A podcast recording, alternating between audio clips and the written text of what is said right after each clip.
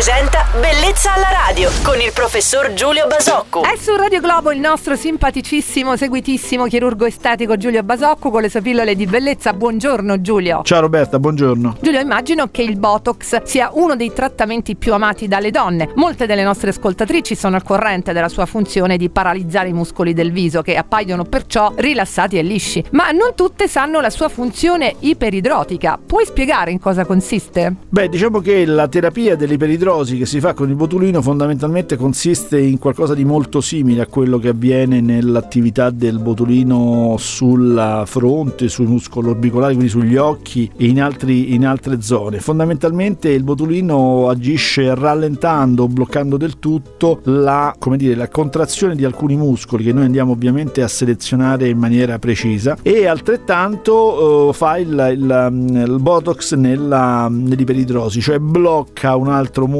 che sono dei muscoli, una muscolatura che determina lo svuotamento delle, di alcune ghiandole che producono sudorazione e quindi lo svuotamento bloccato di queste ghiandole determina una minore sudorazione, una minore eliminazione all'esterno della, della cute di, del sudore fondamentalmente. Quindi il meccanismo è analogo, la funzione è completamente diversa. L'effetto finale che si ha è che queste ghiandole che producono ehm, sudore vengono meno svuotate dalla contrazione di questi piccoli muscoli e quindi si suda di meno. Grazie professore per averci delucidato oggi in merito a questa funzione iperidrotica del Botox. Ci risentiamo domani con il nostro chirurgo estetico Giulio Basocco su Radio Globo. Felice settimana Giulio. Buona settimana a tutti.